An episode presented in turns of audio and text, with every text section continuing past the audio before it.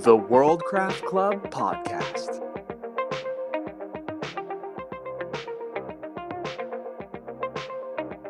Welcome to the podcast. a time devoted to world building and its impact on narrative, where we discuss any and all topics involving the crafting of fictional settings to inspire your creativity. My name is James, And my name is Seth. and we are your hosts for this delightful half hour. All right, welcome, dear listeners. We have joining us today in our figurative studio consultant, author of several projects, but most recently, The Light of the Outsider, and creator at large, Matthew Selznick. Welcome, Matthew. Thanks very much. It's really a pleasure to be here. Hey, it's wonderful to have you, man. And like it's it's been it's been neat kind of exploring some of your work in the last while or so. It kind of has a very sort of non-traditional aim in it. You've kind of sideswiped a lot of a lot of kind of standard standard tropes that you'd see. But how about we kick it off with just what's your book about? The best question Light- you can give an author. right, right. Uh, Light of the Outsider is a uh, it's the debut in this particular story world, the the Shapers world, which is a, a wholly original uh, fantasy setting. And the book is basically it's a, sort of a cross between uh, a fantasy. I'm calling it a fantasy thriller. Um, The whole book is based around a caper. There's a kidnapping of an infant.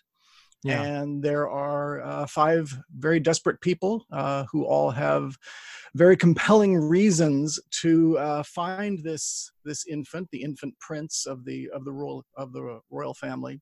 Hmm. That's simplifying things greatly, but uh, Yeah, yeah. and uh, and uh, getting him back, and um, uh, so you know, lots of different motivations, and mostly uh, takes place in uh, a city, uh, so a very very tiny little portion of the world, but there are um, continental and global implications for the things that happen uh, in the book. Uh, which Yeah. we can get deeply into if you'd like. yeah, no, no, no. That's why we have you on, man. I'm excited. I, like, th- th- there was also a particular word that you'd used in our in our emails back and forth on starting this. You used cosmic horror, ah, yes. and uh, that that that got me right away. I was like. When we were discussing it, you just said in it's like it's it's kind of a fantasy thriller slash cosmic horror, and I was like, There Yes. is, uh, there is a bit of that. The Hmm. uh, the bad guys, the ones who uh, the kidnappers, uh, Mm-hmm. have a uh, nefarious plan for the little the little child, the little infant, and uh, yeah. it does involve. Uh, you know, if if this was a D and D game, we'd be calling it other planar uh, Ah. entities. Uh, so that's where some of that cosmic horror stuff comes in. There's uh, a touch of that uh, sort of hovering over. In fact, hovering over the entire setting. Uh, it's Yeah. just that most of the folks in the setting don't have any idea. wow, yeah, yeah, yeah. Well, I mean, they wouldn't. That's the right, thing. right. it's uh, and and that is the point of cosmic horror is that it is uh it is sort of unknowable in its in, it, in its strangeness and Yep. yeah that's that's a fantastic backdrop and i love it as just a just kind of an ever-present yawning portal of fear you know it's just sort of what's there uh, what's Yeah. there? just looming like um i don't know if you ever saw the movie the conjuring Have you ever Mm, seen that I don't think so. a fascinating movie. It was rated R because it was really scary. There was like no other reason for it. There was no violence, no sex, no language, anything like that. It was just really scary. But the whole point of like that the fear that built in that movie was mostly in the unknowableness of the That's villain. the best. Yeah, That's the best, best horror. stuff. Best horror. That's phenomenal.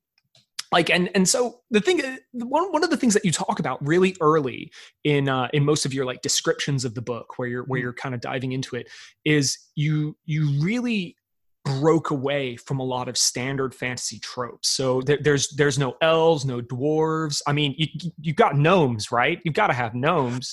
There are no gnomes. Ah, who It's does the slapstick in your world then? Just the regular old people. That's fair. We do enough slapstick on our own. yeah so dive into that for me what what prompted you to start something that was totally original and not lean in on some of the older tropes that we're familiar with well, you know, it the the story world, like so many uh, fantasy books and, and fantasy authors, uh, when I was in my uh, preteens and teens and early 20s, I did my share of, of fantasy role playing with uh, uh, Advanced Dungeons and Dragons and Oh, yeah. and uh, uh, RuneQuest and all of those and and uh, uh, so it has its roots in that sort of standardized, not quite medieval Europe, Tolkien-ish fantasy world. Um, and the more that I developed it over time, the setting and writing in the setting and, and Mm. whatnot, um, I, it I, I didn't want to just you know it, it, it was it's a whole different world. It's not Earth.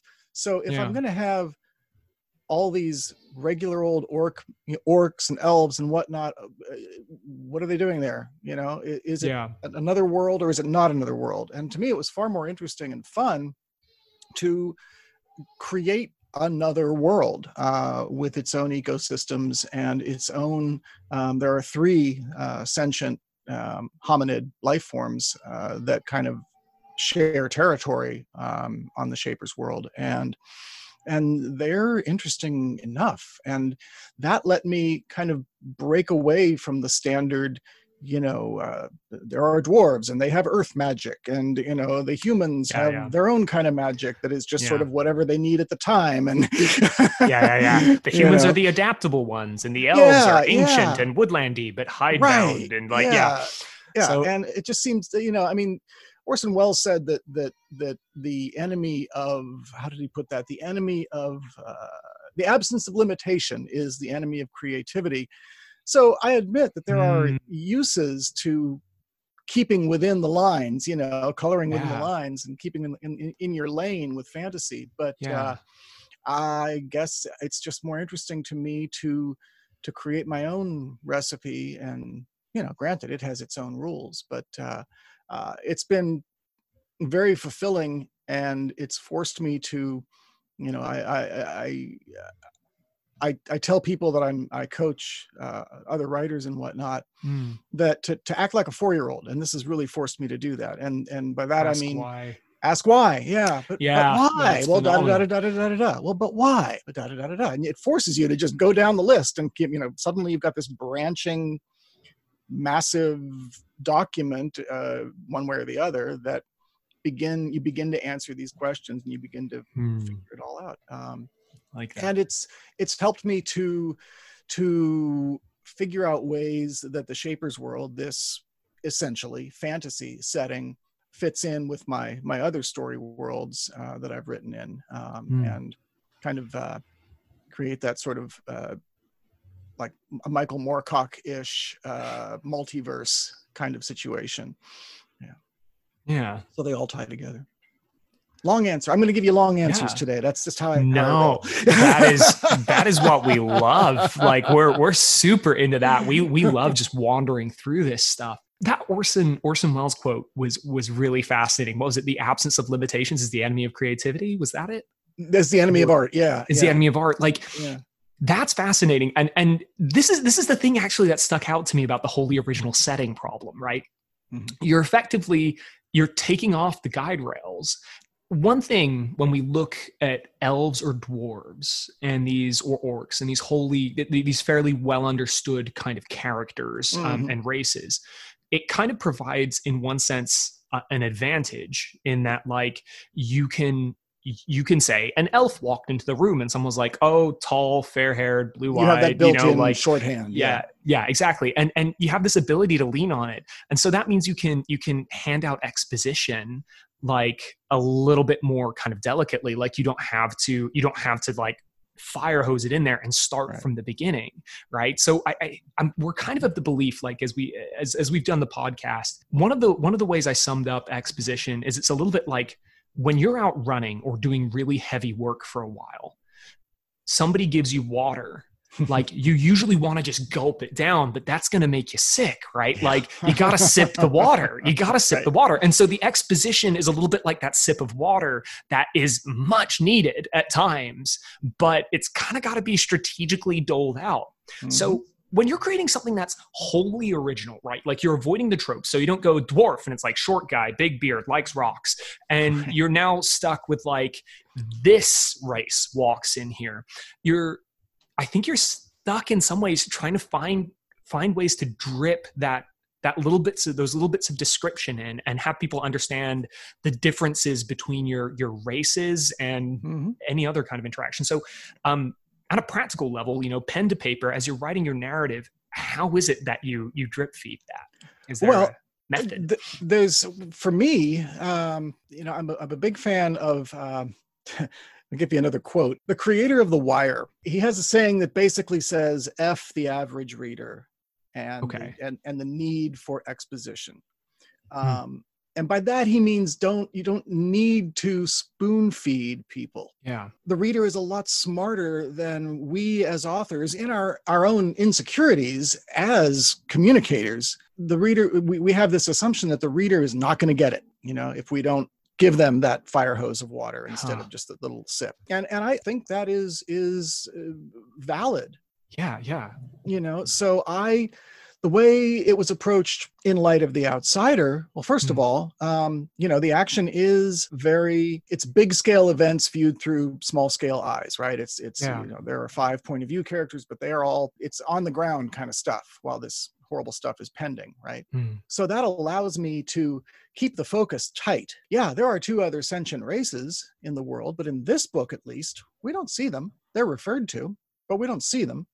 Um, they'll be they'll be along. They'll be, there are at least uh, five more books uh, in this cycle uh, plus side projects. So you'll, you'll see them but i didn't need to worry about that right now Hmm. just enough to mention that they're out there and that just tells the reader you know when when when a character mentions you know i, I understand that even the the Fain in the in the Wallenden Wood are being informed about this. That just tells Yeah. the reader, okay, well, there are these things called the Fain in this place called the Wallenden Wood, yeah and it- it's it's immersion, it's verisimilitude, right? It's Hmm. it's the the idea through dribs and drabs that this is a larger world that you are just visiting a portion of you, can see the mountains in the distance you might not get there today. And i think that that's uh, Hmm. when you're writing something like light of the outsider which is basically a, a very character driven um, kind of story uh, these larger elements you know it's it's in media res right? The reader is dropped down more or less in, in the middle of the action and i trust them to catch up and if they don't well this isn't the book for them. I no like that's to that's say- fair that's fair yeah. Yeah you know i like to say that i i make stuff for people who like the kind of stuff i make. And uh, and and uh, i like that and, i like that, and a lot. and that gives me a lot of freedom you know Yeah, and a lot of responsibility but uh uh so that's you know and there are you know there's a magic system that i have to to you know have Mm. certain rules about and that again gets explained uh, as you go. You start to pick it up. You start to understand because the same metaphors are used over and over again in the way that the the characters describe uh, what what in the book they call the science. Um, you know you, you you start to figure out okay well these are the rules these are the limitations just as you go. Um, so yeah expo- exposition i think the reader is is wise enough. I mean look uh fantasy books sure they have that shorthand of here is dwarf we know what dwarf is but science fiction books don't right Yeah. um yeah yeah so why do we have the expectation that the reader will be able to pick it up and figure it out and fill in the spaces in, in their imagination with a science fiction book that has say aliens Yeah. and we don't you know and we we think that fantasy has to be or you know i won't say has to be but so much of fantasy is sort of the standard tropes with different you know shades of of paint on them basically yeah, yeah. No, I, I I really like that. I've often been kind of. Fa- I, I was thinking this the other day. I'm a big fan of the Expanse uh, novels Yeah. and the TV Yeah. series. Oh my gosh, great sci-fi! And one of the things I notice is that in the books they frequently describe Earthers um, using using pejorative terms. So they'll say things like he was a squat Earther. Right, which is an interesting thing because usually you think of it from the perspective, of, well, I'm from Earth, and so the Marsh, you should say the Martians were weird and tall, or the Belters were weird and tall, and it's funny to me to hear again like this kind of pejorative thing where they're saying oh the earthers are unusually short you know? And it's like to think about it in that context i always thought was a really neat flip on it which which kind of leads me to like language in your books because um starting with a whole new kind of like whole cloth world building. Um, you had to do a lot of language. Now, at the beginning of your book, I was I was checking it out, and the first thing I thought was, "Oh God, a glossary." and I, I started like flipping through it, like it's just and and the thing that amazed me though is like because i was like okay and like you know i, I, I read a couple of them and uh, I, I, have questions about where you got some of your ideas for naming because uh, right. I, I, think that's that's fascinating and i, I like uh, I, couldn't place where they were from which is neat because i can usually go oh this person likes norse mythology all right you know you can kind of tell uh, but with yours I, was a little bit uh, i was i was left a little bit bemused um, so but as i started reading it what I found is, and, and this kind of fits your um, your idea about uh, kind of drip feeding exposition and trusting your readers, mm. in that you use a lot of terms like instead of breakfast, you say first meal. Um, I didn't need to read your glossary in essence to pick that. That's not something in the glossary, but it's like it's like their their sort of yeah. terminology. But the thing that's amazing about using those sorts of terms to kind of break things up is I sense that it kind of drew me into the world because it was unusual but very easy to understand. I, I'd, I'd love you to talk a little bit about how you worked on this language and you made it feel that sense of familiarity, even down to your slang term, you know, slang terms like open a valve, like knew exactly what you meant. You know what I mean? Followed completely. But it was like a, it was a way to immerse me. I'd, I'd love to hear your thoughts on that. Well, I, I would love to be able to say that I have this, this whole invented conlang and yeah. uh, oh boy man uh, i'm looking at the rosenfelder book on my shelf just right behind the monitor here the mm. language construction kit and Oof. only looking at it is what i've done the whole i don't know how many years i've owned it uh, it's uh, this is a, a, sidebar but it's yeah. so easy to get into the the rabbit hole of world building and worrying about you know well you know uh, what shade of green is the grass you know before you write a single word of fiction that yeah i don't have time for a conlang first of all it's it has to do with context and point of view. So yeah. we are all the characters in the book are of the same species the Magan who are basically plains dwelling hominids. They would not pass for human on earth but they're the the human analog right they're the yeah. the, the they're the ones we're going to empathize with so you're seeing it all through them i think about culture and culture is often an offshoot of of physiology and of uh, specifically this is a big deal that yeah. it is not not overplayed at all but the Magan are not as sexually dimorphic as humans are so the secondary sexual characteristics are not as pronounced. The gender roles are not as uh, it, there's not as strong of a, of a patriarch matriarch kind of conflict or divide. Yeah, um, yeah. It's a subtle thing, but you'll notice all the the, the women uh, they wear pants just like the men. yeah, yeah, yeah. yeah. um, the country, this sort of uh, empire, for want of a better word, that the story takes place in, um, is yeah. is co-ruled by what is essentially a husband and wife, a king and a queen, and they are referred to in the singular when they're when they're spoken about. Uh, hmm. the Allwardenden, you know, refers yeah, to yeah, yeah. both of them as a group.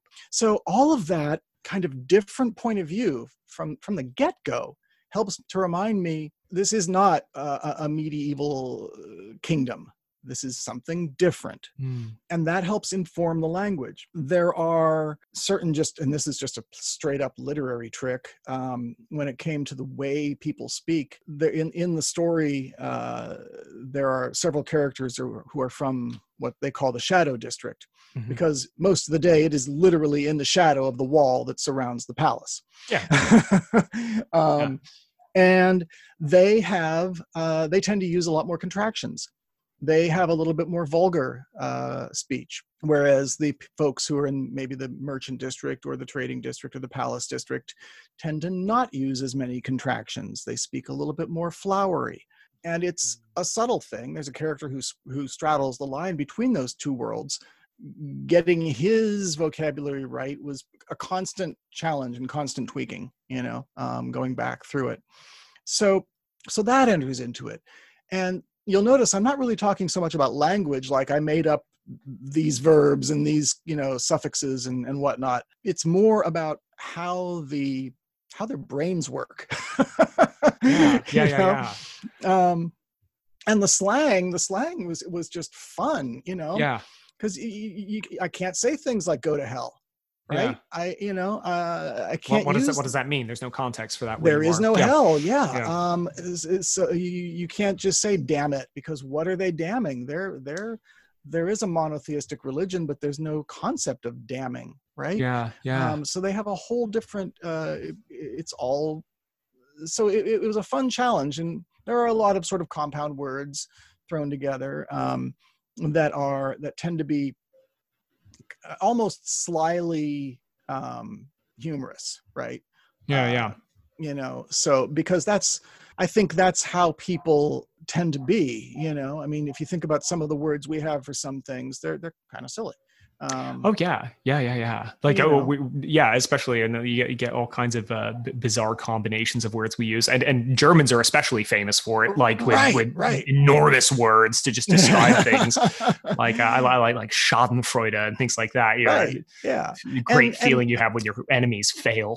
the only the only kind of uh, sort of guideline I have, I do have a like a one sheet cheat sheet that has just guidelines on some things that I use for place names mostly. You know, like the the uh, suffix of tog, meaning you know, um, which which is an indication that we're talking about a place or a settlement, that kind of thing. Hmm. Um, little things like that, but it's uh, it's highly underdeveloped. Uh, and uh, as long as it, it all kind of uh, as long as nothing contradicts what I've done before, uh, I'm okay with it. that's been a lot of our guiding guiding light as we've kind of worked on this project as well is that we've kind of come to the conclusion that boundaries are really important like uh, people understanding what things are capable of or Yeah. more importantly what they're not capable of Mhm. and then um, just really consistency when you create an artifact like drive it home like always make it the same way like um and, and an, an interesting thing is that in jk rowling's uh, writing she often um, will use a set of adjectives around each uh, around a certain character each time. So big hairy hagrid right? Like tall red hair ron. And so she would use that to produce sometimes ambiguity about Mm. what someone's doing or where they are and say i saw a big shaggy shape. You go oh that's hagrid. What's he doing? You know and it's like instead it's something else. And so like it was an interesting like kind of linguistic tool like in world building to kind of like throw those things together and maintain that consistency throughout. Well, you know where she got that. where'd she get that? Did you ever read the Iliad? oh. You're kidding it's it's there's nothing new under the sun is there like um but well, and that's the reason that that's that existed though is because uh, with the Iliad at least is because it was it wasn't written down. It was an oral tradition Yeah. poetry Yeah. poem. So they had to use the same terms over and over again to sort of describe each of these characters so they'd keep them straight in their head you know and oh i bet yeah it's it's- so it's a fun literary trick you know and whether she consciously knew that she was you know repeating that trick or not it's just like you said there's nothing new because this stuff just works. Yeah it's, it's, it's like when people say the beatles are overrated or something i'm like Yeah. "There- there's an argument to be made there like but the reason you're saying that is because everything that, that your favorite artist built off from them you just think it's boring now because your guys are mm-hmm. anyway yeah no that's that's wild oh that's super fun. Um I, I i like that your notes are slim. Like that's kind of a cool thing like with especially with the language because that's something that i noticed and that drew me in. So it's kind of neat almost to hear that that's there's not a heavy load to bear with that. Um so wh- where did you get some of your ideas for place names from? Like i i found that really interesting. They seemed fairly original to me. I couldn't quite place them gosh uh if you, tell me like mythology now i'm gonna be so upset because i made that no no uh i i like uh, there there are just certain word combinations sound con- combinations consonant combinations that just sounded right to me. Hmm, i'm afraid it's nothing more complicated than that. Um great. you know uh, and i made you know there are like i said a few guideline guiding principles like um the the the kingdom is uh that's a lot of vowels. It could be read a lot of different ways. And i just decided well sort of similar to like hawaiian you you, you hear every vowel uh without without all the apostrophes. So it's not a- a- aeonic, it's yeah aeonic yeah. yeah you know you just kind of let it roll through. Yeah. So that's a guiding principle you know um there aren't really too many long vowels Hmm. you know it's magan not megan you know m-a-g-n uh things like that but so it, it- but I'm, I'm sorry these are all just arbitrary decisions that i made along the way because i liked it this is this is this is the best, right? Like this is right on the money. My buddies, they they they they would um were really into music and they they make all these these bands. I would ask them, you know, what's the significance of the name of the band, and they'd be like SEO, and I, like search engine optimization, right? And it's like you look at like all these guys and they they they put together their band names based on like, does it kind of sound like it fits with the music we make? They're like, sure, like let's do it. You know what I mean? Like so, there's a band called Continental Breakfast which was like a jazzy kind of band that did covers, like uh, kind of like a like you'd imagine you'd hear in a cafe.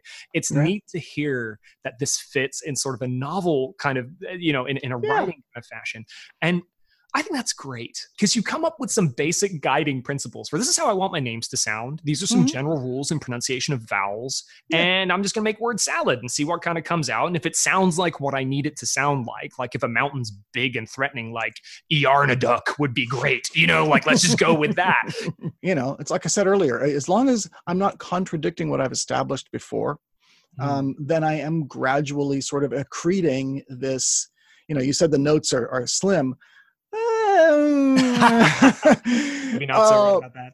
They, yeah, they're, they're not so slim. It's it's just that the the focus is elsewhere. Um, the mm. focus is on the story and the history and like the that. backstory. I've got a, a twenty thousand word document that is nothing but the backstories of the seven principal characters um, that I wrote before I started Word One of the of the book.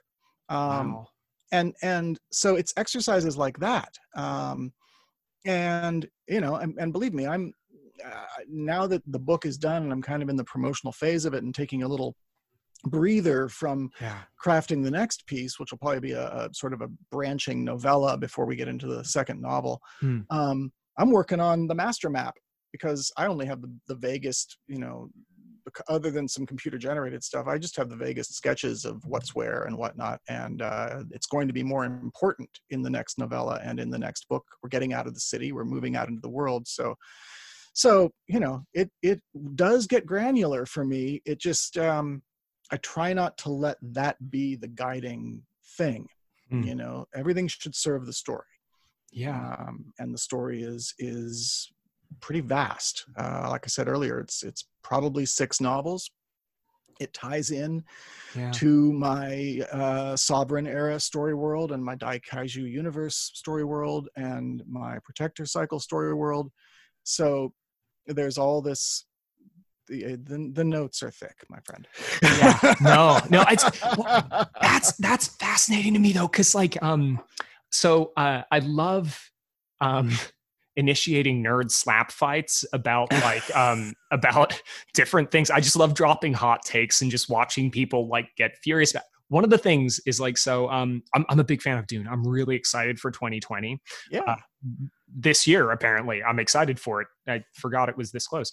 Um so they're coming out with dune with a new dune movie and i'm trying not to get my hopes up but i'm also really getting my hopes up. So there's no supercomputers in Dune. There's no thinking machines, right? Because thou shalt not craft a machine in the image mm-hmm. of a man's mm-hmm. mind, right? Like, yeah. so, um, I think the reason that is is because Frank Herbert wasn't interested in it, and so he just went sought it. There was a jihad, like just like done. Like I'm not going to write about it because like he was he didn't care about that. He cared about ecology, he cared about philosophy, he cared about mm-hmm. leadership. And so he wrote a book about those things and he right. wanted to be sci-fi because he wanted it on another planet. And it's just like screw you guys. I don't want to write how AI is going to impact our mind. I want to write about what it would be like if a human were prescient and what their leadership would be like and uh, mm-hmm. you know the the meaning of power and like right. I want to write about these things, not about something that would shatter a lot of that if I just had AI to do it. You know, it's about yeah. the limits of humans. And like I think I think what you're saying is is totally valid. Build what you're interested in and uh, what, what your story is focusing on, what's important for that. So you can have your 20,000 words of character bio and your one page of this is how language works. Like a linguist like Tolkien would would you know lose his mind at that prospect what are you doing? Like don't, don't you have your ancient lore history for all of it and a, and you know a book longer than the book that's language? And like that's fine. You know what i mean? He focused on what he wanted to do. Linguistics was his thing. And so yeah. he did that. And it's um it's fascinating as well because even Tolkien's worlds were not as developed as I think people assume they were because he no. hints at a lot of depth. But he wrote in an old kind of heroic fashion where the mm. heroes were normal people. Right. They weren't all like well you know some of them were kings but um you know for the most part it's viewed from the from the pov of the hobbits and like especially you know bilbo in the hobbit and frodo Mhm. in um in lord of the rings and that meant that you're just kind of seeing things as they see them and so you're Yeah. catching them for the first time which seems to me the the big scale story small scale people right right getting involved in that that seems to really fit that i love that yeah and that's i mean that is if, if you want to really get down to it that is why i write. It, it's it's all about what does it mean to be human? Um and and which is you know you could argue that that's what every story is about um in any form. But i'm really interested in in how people how circumstance shapes and dictates character. Um Yeah. you know how uh how we face uh, extraordinary circumstances, um, even if we're only really, in, in, in the case of most of my characters, really only facing uh, the, the, the, the- the fringes of the extraordinary circumstance, you know? Um, and you know the, these uh, in light of the outsider and it's it's a minor spoiler but they have no idea the consequences of their actions. They, they just don't know. They're they're trying to save a kid uh, or, or or not as the case may be.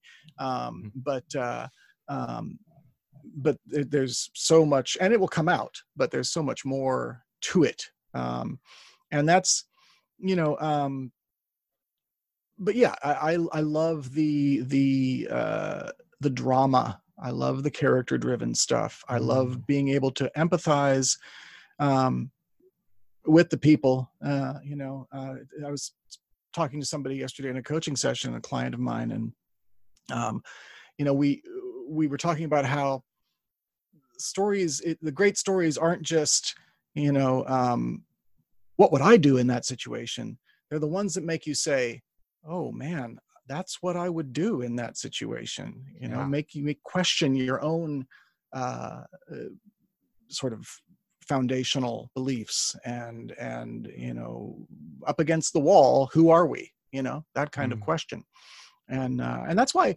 I really enjoyed kind of, and I knew writing it that you know, Light of the Outsider is is hard to classify. Yeah. it's Yeah. uh, you know, it, it, somebody said, oh, it's probably you could probably just call it grimdark. I'm like, yeah, all right, but that to me sounds like you know Warhammer or something yeah like that. yeah And that's just space. Is the first you know, it's but it it's and that's why I just describe it as a fantasy thriller. And and you know, early on when I was first talking about it, the book as it was being written, um, you know, I said it was if, as if uh, James Ellroy and George R. R. Martin had had a, a stillborn sport and left it in an alley somewhere, and I picked it up and and and raised it into this thing that is Light of the Outsider because it's you know there is court intrigue, there is this you know uh, international conflict Mm. uh, and there are these you know there's sudden and uh, brutal violence and uh, you know there aren't 9000 characters like in a george r r martin book but i promised to finish these things too shade shots fired no but yeah. on the other That's on the other totally fair. side of it it's if you've read any james ellroy who wrote Mm. L- la confidential and, and the black dahlia and all these Mm. great staccato poetic literary crime novels um, i wanted to capture some of that too where it's you know at the heart this is film noir in a fantasy setting Oh, um, yeah yeah and uh, which I hope I, I managed. But but that's a hard sell for people who are used to like you know Name of the Wind or or uh, Lord of the Rings Yeah, or yeah. you know any of these other things. So yeah, it takes some talking about. yeah yeah yeah yeah I, I think that's a sign you're onto something good though you know what i mean it's like it, it's we shall it's, see. it's- i do find that combination fascinating because that was the other thing that that drew me into um into this into this interview early on was you'd mentioned noir cosmic horror and uh, thriller and fantasy, and I was like, "Oh, that's that's a neat mix." I think that does give you a sense of it, and sort of a sort of an eerie feeling of going into the unknown. Like, um, like George R. R. Martin is fascinating because I love killing characters. Like I, or that's a bad way to put it. I, I like forcing people into a position where they have to grapple with Yeah.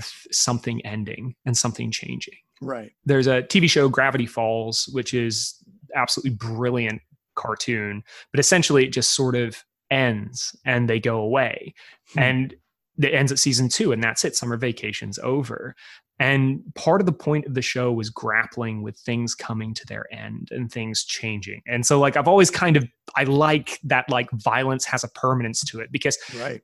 D and D doesn't do a great job with that, and it, it's it's usually most most characters kind of become murder hobos as as the uh, as the parlance goes, and just start uh start you know just killing fools left, right, and center. Yeah. And so it's it's interesting to me that this had its origin in D and D, like um, and this this kind of was this the way back kind of synthesis of this or is it is it very divorced from that now? Or are there still echoes of that? We're very pro d&d we're, we love It's- us some d&d it's super divorced from it only because the d&d i'm talking about was in 1984 and there's been plenty of time from that uh, initial little campaign uh, till now you know Yeah, yeah. And, and and so i mean yeah the original story wasn't even this story. It was uh, the original shapers world the, the origin um, yeah. was this campaign that that uh, and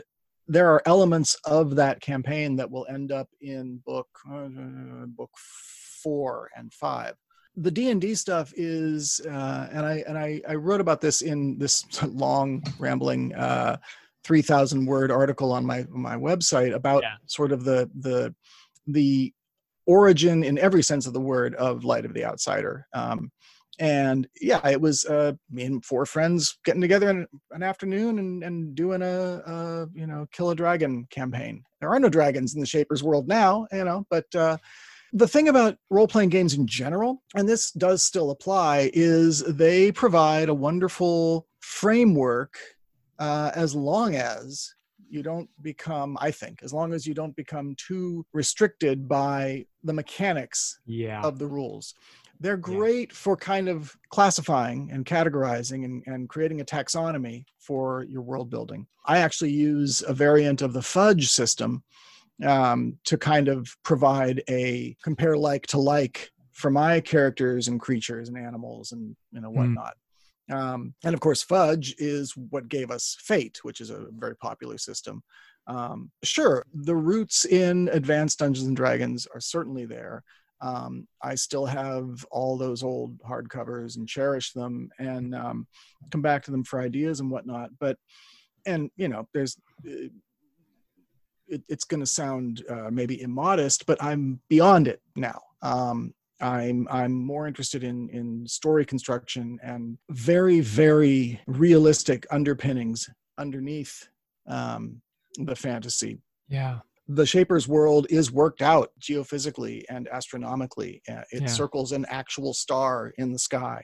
Not Mm. going to say which one. Uh, um, yeah and and you know, so I you know I know all these these things, but um, but as far as the role playing game, uh, I know I'm drifting far from your question, but, but no you're good the origins uh, yeah the origins in dungeons and dragons and and all those things um and absolutely a, a debt of gratitude for the uh the sort of the imagination key that Yeah. uh, that fantasy role playing provided when I was but it's been uh, a while it's been a uh, heck Yeah. it's been uh last time I think I actually played any kind of role playing uh tabletop role playing would have been uh in the maybe 1989 wow uh, yeah um, but I do still refer to the books more more than D and D. Uh, I tend to refer to to uh, some of the Traveller stuff. oh yeah Um, yeah yeah, Mega yeah. Traveller and and uh, Marc Miller just came out. Well, it's been a few years now, but he came out with a, a brand new giant edition of Traveller, and Hmm. um, because again, it, the worlds have a scientific underpinning to them um, beyond just a good synthesis of that stuff i like yeah that. yeah and and i you know and i'm interested in in having all the gears kind of fit together beyond just rivers flow downhill and they don't split and blah blah blah oh dear you're gonna set them all off now talking I about know, nerd, right? nerd slap Right? fights Yep, that just yep. kicks them off yep Um, no i had a lot of fun but my, my job is actually i'm a hydrologist there you go so like I posted this like silly meme in, in the World Builder Sanctum, and they just they just uh, that was that was a lot of fun. Um, but and then yeah, you're like, no, I seriously do know what I'm talking Uh, about. yeah, no, really, like I, I, I, I know Rivers Fork. It's cool. You're still like, wrong. Yeah, I know. I just, yeah, no, it's, it's, yeah, sort of its intended goal. It's hard conversation. It was, it was interesting. I was just surprised at what I'd wrought. You know, I didn't know what I'd stepped into. I was like, we're fighting about this. Like, this is like, I can give you the Wikipedia page. It's pretty well established how this the- works and is like this how it really the highly eroded hill you want to die on? Nerd slap fights are the best. so, it, it, speaking speaking of rules, right, and mechanics, Mm. magic is the science. You got you got to break this down Oh. for me. What's what's a basic like synopsis of your magic system, and uh, yeah. how do you keep it solid? Yeah, I, I can do that without giving too much away. Uh, and, and when I say uh, yeah. they call it the science, what uh, it, it's Okay. it's their sort of name for it. Um, and um, uh, so, what we would think of as magic in the standard fantasy book sense, um, yeah, in the Shaper's world, and and in particular as we first see it in in Light of the Outsider, uh, first book, um, it all kind of hinges on probability. Uh, so all magic, and this is also, and I think I've talked about this before, so this is no big secret either. But in my Sovereign era uh, story world with Brave Men Run and Pilgrimage and some of those other works, it's the same Yeah. deal there, but it's with superpowers. Um, everything has to do with the manipulation of probability or the Hmm. understanding of probability. So, um, you know, David Deutsch, the uh, theoretical physicist, has a he has said that uh, everything that is physically possible has happened or is happening somewhere in in the universe or multiverse or however you want to interpret it. Um, you throw you throw enough dice. Like, well, you throw enough dice and you have enough time and you have enough space. Uh, everything that is possible is. So um, basically, the the science is the ability to kind of perceive these the, the branching paths that choice create. Um, so, uh, and also, you know, different different folks have different manifestations of this ability to affect or perceive probability. Some folks can change probability in an offensive or defensive way you know and you can think of Mm. examples like you know just there's a character who can cause physical pain in other characters from a distance and really all that's happening is he is adjusting the chance that they're going to get a headache could be a really Yeah. bad headache Yeah.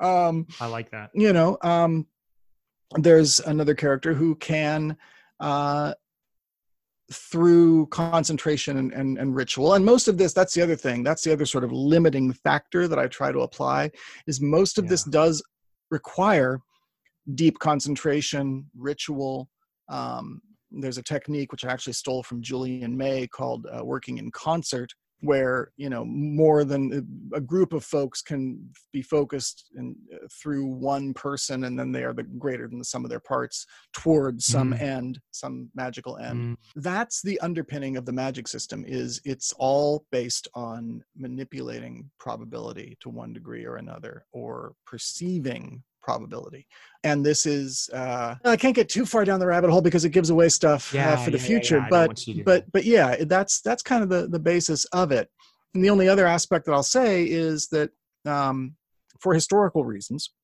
Mm. the ruling class, the the the the, the folks in charge, and the government in charge, and the ruling um, religious organization, uh, magic is not allowed. The science Hmm. is outlawed, and it's a time of pretty relaxed. Uh, well, I'll say it that way. It's a pretty relaxed time in the realm, uh, and and so it's not necessarily always enforced or followed up yeah. you know one of the characters is a uh, makes a living as a fortune teller Yeah. most people just think she's you know really just an advisor who is has painted in in, in, in, in these you know colors of the science she actually yeah. has ability in the science but she looks just like any other charlatan you know and she likes it that way Yeah. because that keeps her under the wire that kind of thing or under Yeah, the under yeah, the yeah, yeah. under the radar that's the magic system uh, in a nutshell. It, it, it has some very strict constraints.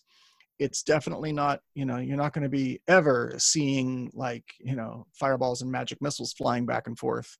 Uh, yeah, yeah. It's just not that kind of thing. Um, it's much more subtle. Well, that's a paradigm shift. Like um, in, in, in the way that magic is usually uh, carried out, is that I, I think magic uh, systems usually have their roots in sort of a religious practice or principle. There's kind of a sense that there is a uh, kind of supernatural element to it. And, and, and, there is to yours, but it seems more grounded in kind of a, a physics or mathematical yeah. kind yeah. of kind of way. It all has to. Which, it's entirely to do with how this universe works. It's fundamental laws in this universe that are yeah. just different than ours. Yeah. I just think that's fascinating. I'm, I'm cool. I, I, I, won't. I won't tempt you to uh, to, to, more discussion on this, just because I don't want you to don't want you to spoil your great book, um, uh, or book series for that matter, because there's more to come there yet. Is. I'm tempted to go deeper into a lot of different topics, but here's here's my last here's my last thing. This is a question I like to ask all the people we interview, and it, it's effectively like, look, if you could go back in hmm. time to when you started this project, with regards specifically to world building, like what advice would you give yourself? Like, what would be the one thing you'd say? You've got your 10 seconds, you've just come out of the time machine, you've got phrase you can throw at yourself. What would it be? I mean, the, the main thing I would I would remind my younger self is that, uh, and we touched on it earlier, is is don't get bogged down. You know, yeah. uh, don't get bogged down in the details. I I really think, and I'm going to speak for myself, but yeah. I, I I've, I've seen this in other folks too, other creators. I think that world building is the ultimate uh, procrastination you know yeah. it's oh, it's a great. thing you can do so you don't have to do the real thing speaking um, great portmanteaus it's yeah it's procrastination you know yeah. you feel like you've accomplished something because you've filled out a corner of your map I wrote the whole history of a continent we're never going to see in the book. Never going to see, and nobody yeah. cares. And mm-hmm. it does not matter unless you actually do something with it. Um, yeah. You know, I, it, this all kind of ties in with my creative philosophy, and it is all it all stems from kind of understanding my own faults and limitations. And so I know that, look, it, it, when you create something, we're talking about books here, stories, games, whatever. Yeah, yeah. If, if, if you create it and nobody else experiences it, you haven't really done anything. You've you've satisfied yourself. There's a word for that. It's not creative. Uh, trying to remember your nephew's list. Yeah, I was about to say my nephew, my nephew's mother thanks you. My nephew will be looking this up though. No, that's good. It's not procreative, right? Yeah, yeah, yeah, yeah. No, art, I follow you. Yeah, art has to be experienced by someone other than the artist. So you got to finish the thing. Dang. Yeah. You know, you can. You. I like and, that. And the reason we don't finish is because we're scared. And again, I'm going to speak for myself, but I, I'm going to guess that this is going to resonate for some people. Mm. And so this is what I would tell my younger self, and this is what I tell my clients, and this is what I'm telling your audience. Yeah. Is is is is don't. As long as you don't finish, you never have to face the judgment on your mm. thing. You're yeah. always going to be safe, and as long yeah. as you're safe, you're never going to grow as a creative person, maybe even as a person.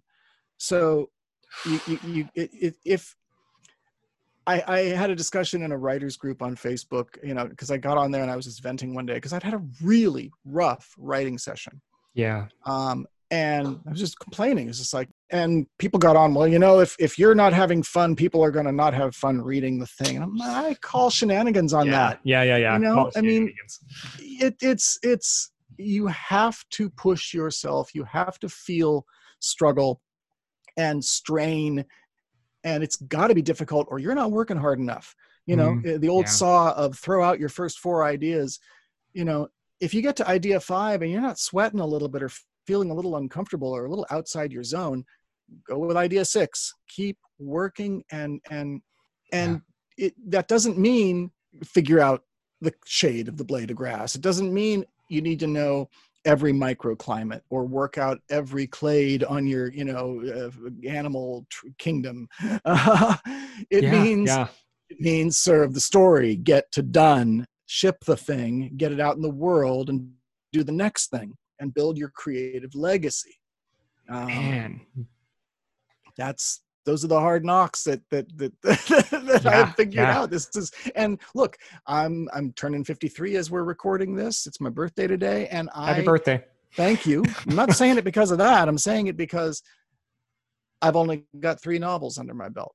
Yeah. You know, and the first one came out in uh, 2005, Yeah. and it is taken a long time to figure out. You know, the you don't get just lost in the weeds. The weeds will tangle you up and hold you still. So Yeah. keep your eye on on what you really want to do. And I want a creative legacy. I want to have stories that are that uh, live beyond and uh, uh, in in multiple media and the whole nine yards. So, yeah, that would be the advice both to uh, you know the time machine advice to me and to whoever's listening who is sweating over you know uh, the perfect map or or uh, you know are my gnomes clever enough like how i brought it full circle Oh, yeah. Oh, I love that. Excellent work. Tell No, the stories finish the stories get them out there get done You know, honestly, I, I can't think of a better way to kind of close us out and finish this up. I think that is a great sum up. I love that. That's phenomenal. and that that jives very much with what we've kind of been uncovering the more that we uh the more that we just kind of explore this stuff with different creators. So I'm glad. yeah, thank you. Thank you for affirming that in such a illuminating way. I like that. That kind of uh, hard knocks kind of way. I like that. But here's the thing everyone's going to want to know right now. Where can we find all your stuff? that's a great question thanks for asking uh, you can get Light of the Outsider uh, for the Kindle at Amazon. You can get the paperback at Amazon or anywhere else that you buy books online. Um, you can find all my other works, uh, my first novel, Brave Men Run, and its follow up, Pilgrimage, as well as other uh, anthologies and short stories and even nonfiction works. Uh, also at Amazon, just uh, look up Matthew Wayne Selznick. You can go to mattselznick.com. That's M A T T S E L Z N I C K dot com um, for everything uh, podcasts, articles. Um, you can hire me for various things. I'm a uh, I work with authors and podcasters and other creators, uh, helping get their works to fruition and to a market and to an audience. Um, but light of the outsider is the thing we're here to talk about it's it's uh, i uh, i'm proud of this book if you like character driven uh, fantasy that is uh, strong on the empathy and maybe a little less strong on the uh, granular world building or lots of uh, wanderings and whatnot. There's no Tom Dom Tom Bombadil in this book. Uh, no? Oh, I'm, I'm to quit. There's no 80 page digression to uh, tell a fairy tale. Uh, but uh, yeah, mattselznick.com, or you can search me on Amazon um, and uh, Google me up. I'm real easy to find. Yeah. Uh, you can find me on Facebook and Instagram and Twitter. Uh, all the links are, uh, uh, let's see, Facebook is Matthew Wayne Selznick Creates. Uh, Instagram is the same, and then Twitter is at Matt Selznick. So uh, yeah, find me. Excellent. All right. So I I think we've I think we've covered it. That's phenomenal. Thank you for joining us, Mr. Matthew Get It Done Selznick. We Yeah. have really enjoyed having you here, man. It's been wonderful. It's been a great talk. I really appreciate it. Thanks. Thanks very much. Thank you for joining Seth and I on the World Craft Club podcast. Please go ahead and like us, subscribe to us on your preferred app, and if you use iTunes, rate us five stars if you think we're worth the rating. It really helps our numbers. If you're listening here, you're missing out on half the content along with loads of other goodies. So please consider becoming an exclusive club member at our Patreon page, starting at as low as $5 a month. If you have any questions, you can go ahead and jump on our webpage, worldcraftclub.com, to get the latest updates on our blog. We're also available on Twitter and Instagram. This has been the World Craft Club podcast. Thank you for listening.